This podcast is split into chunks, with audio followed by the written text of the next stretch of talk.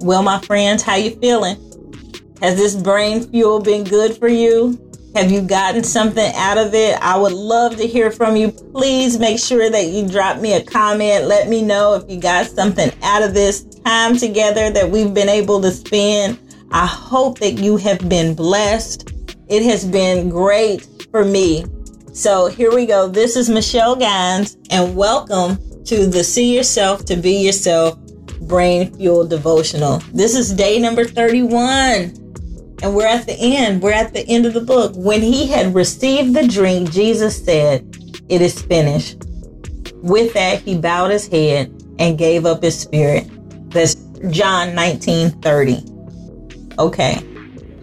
It is my true hope and joy that you have embraced every scripture, every devotion, every activation. Do this as often as you need to and keep your brain continually living in the place that God created for you. The stories of personal transformation of what God has done for you, what He's doing for you, how He is making you see things differently. You know, sometimes we do just have to see things a little bit different. And so, like I said, I want you to do this as often as you need to and keep your brain continually living in a place that God created for you. Your stories of personal transformation are the true marks of your journey. When you grow in belief of what the scripture says, it shows in what you do, become, and even behold from the word in your life, right? It's not brought about just by the books you read or classes you take or the teachings that you hear. Rather, it's demonstrated in the maturing process. You know, it's how you perceive the word, yourself, and your circumstances in relationship to how God sees it. That's one of the things. And then thinking yourself more like Christ thinks.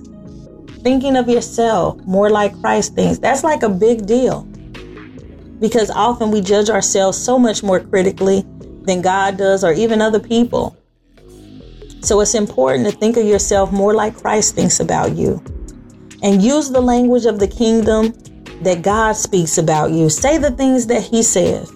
Not what you say, not what you think, not what other people think or what you think other people are thinking, because chances are they probably ain't even thinking about you at all. But use the language of the kingdom that God speaks about you, that you're fearfully and wonderfully made, that He loves you with the everlasting love. Because of His great mercies, we are not consumed, for His love never fails. You know, that's who God is. That's what He says about you. You're a royal priesthood. He loves you. You are a part of the beloved. He says all those beautiful things about you. So you use that same language and respond to others the way that Christ responds to you. God doesn't beat you up. God doesn't put you down. He doesn't slap you around, make you feel bad. So don't do that to other people either. Keep your faith up. Keep your head up.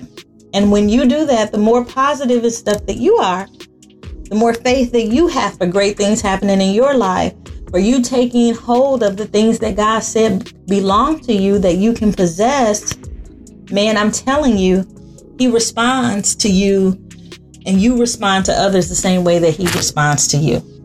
And so your proof of transformation is not a one time experience, it's a continual conversation with God and with any group of friends or people with whom you may be sharing this journey. I hope you're sharing it with other people. I hope you're telling other people about it. I hope it was worthy of you sharing it with other people. And I want you to give me feedback on this book. If you've experienced a new way to make the scriptures come alive in your life, if you are activating them, you know, hey, Michelle, I don't know what that activation means. Whatever. I'd love, drop me an email.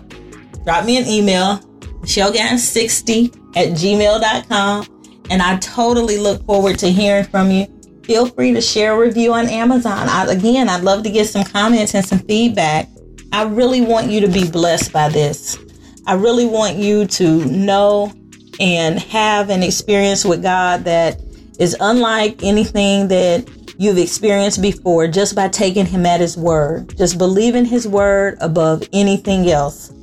Really, that's what I want you to do. And check me out on um, the Let's Connect with host Michelle Gines. I talk to amazing authors. I discover unique perspectives and passions. Join the mission of the movement. There's new videos that show up on Mondays. Come out to the channel and look for Let's Connect with Michelle Gines on YouTube. And I'd love to see you there. Love to hear from you. Stay in touch. It has been my hope and my blessing that you've got some out of it and you've got something that you can share with yourself and with others. Be blessed and I love you. This has been Michelle Gines and we hit day number 31 on the See Yourself to Be Yourself Brain Fuel Devotional. Be blessed and I'll talk to you soon.